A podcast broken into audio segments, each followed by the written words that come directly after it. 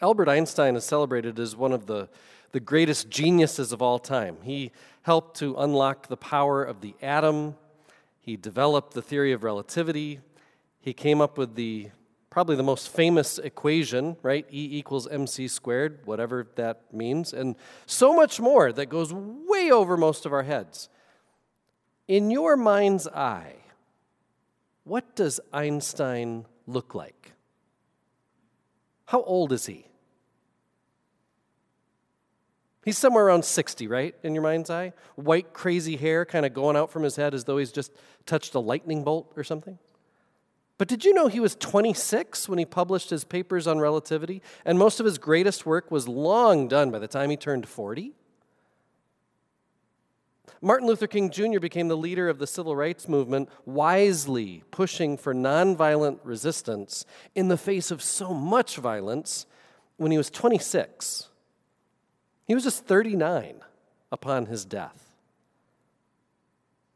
Martin Luther, our Christian denomination's namesake, was 35 years old when he nailed the 95 Theses to the door at Wittenberg. Or have you heard Greta Thunberg speak? The Swedish environmental activist who challenges today's world leaders to take immediate action on climate change. She became famous just a couple years ago when she was 15 creativity, life, wisdom sometimes come from elders. But there's lots of examples of far-sighted, broad-minded, deep-thinking, wise young people who innovate, lead, make. So when we hear John chapter 1 and as we think of creation, as we think of those those words in the phrase, in the beginning. What image of God the Creator comes to mind? The Word was with God. The Word was God. If I asked a group of church members to paint the picture of creation, with God as the Creator, I wonder what the average age of God would look like. I Googled God the other day, looked through the images that popped up. I saw paintings and pictures of a lot of old white men with white beards. Scroll down long enough, and I eventually saw a person of color. And long after that, I saw a woman. But you know what I never saw? God was never young. There were some images of Jesus and he would qualify for what I'm talking about as young, but among the Trinity, I'm talking about God the Father or God the Parent, if we can step away from male dominant language for a second. Why don't we imagine God, the literal source of creativity, life, and wisdom, as young? Full of energy, full of ideas, full of hopes and dreams. This God simply speaks and creation just happens. This God, without need of anything, just speaks in love, from love, for love. James Howell is a United Methodist pastor in Charlotte, and he says, Love is not quiet. Love cannot keep silent. The love within Father, Son, Holy Spirit just couldn't help itself. God made a world, a stupendous universe, and tender small things like the flower in your yard or a snowflake, a child tottering by, your own reflection in the mirror. It feels a bit like Bill Gates or Steve Jobs hammering out their tech in a garage in their early 20s, though, right? they're not 60 or 70 when they're doing that. And they're not exactly sure as they're doing what they do in their garage, they're not sure how their work is going to change the world, but they know they're onto something the passion, the excitement, and thrill that come from invention. That's the kind of feeling John 1 means to proclaim. This is not some old God thoughtfully implementing a course of action that's been tested and approved and made ready for every possible contingency that may or may not come. This God does not hear the counsel of insurance agents in the back of his head saying, Well, you know, you, you should really think this whole creation thing through before you go for it. What, what if? and you know, what if and, and what if? No, creation is the action of a youthful God, brimming with love. And so all things come into being through this God. Without this God, not one thing comes into being. And what has come into being in him is life. And the life was the light of all people. This is a light that shines in darkness, and the darkness cannot overcome it. Have you ever known someone who just lights up a room? They can't help it. A physical space, the mood changes when they arrive or when they leave. We might call that a big personality. The Gospel of John describes the Word with God, explaining that this Word didn't just light up a room, lights up the world.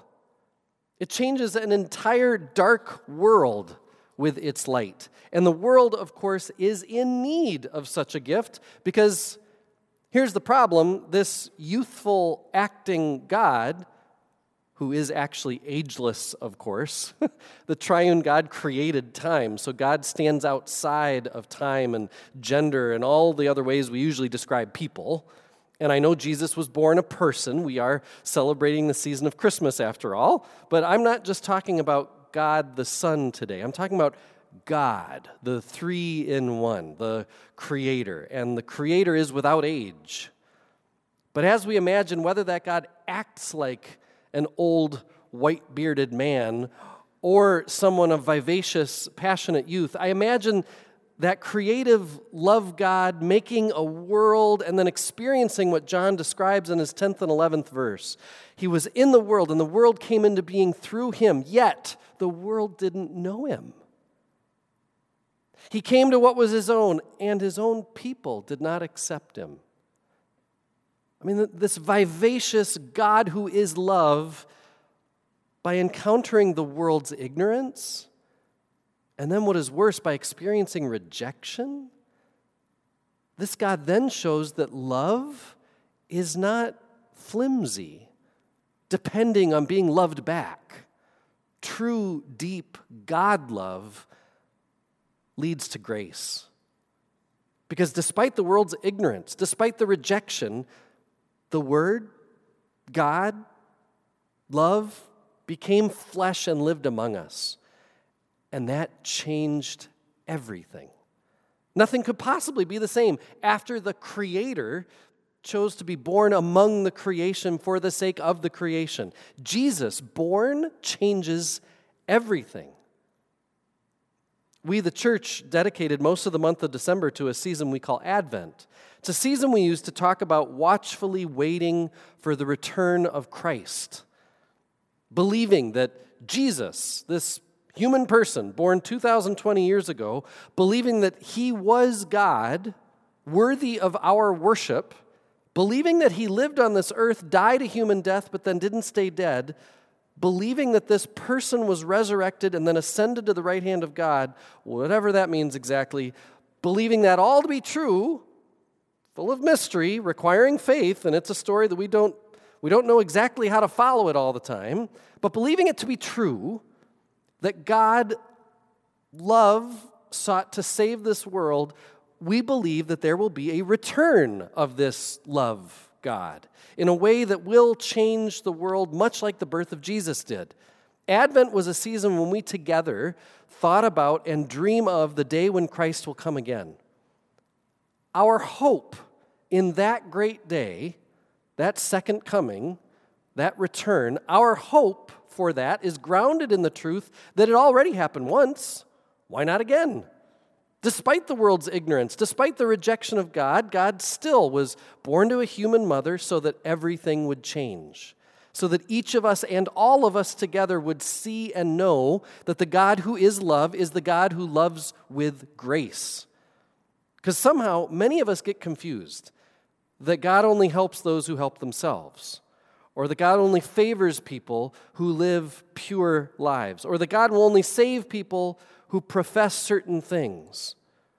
This is why many Christians will mistakenly ask, Well, have you accepted Jesus Christ as your personal Lord and Savior? Asserting that, of course, if you haven't, then hell it will be for you.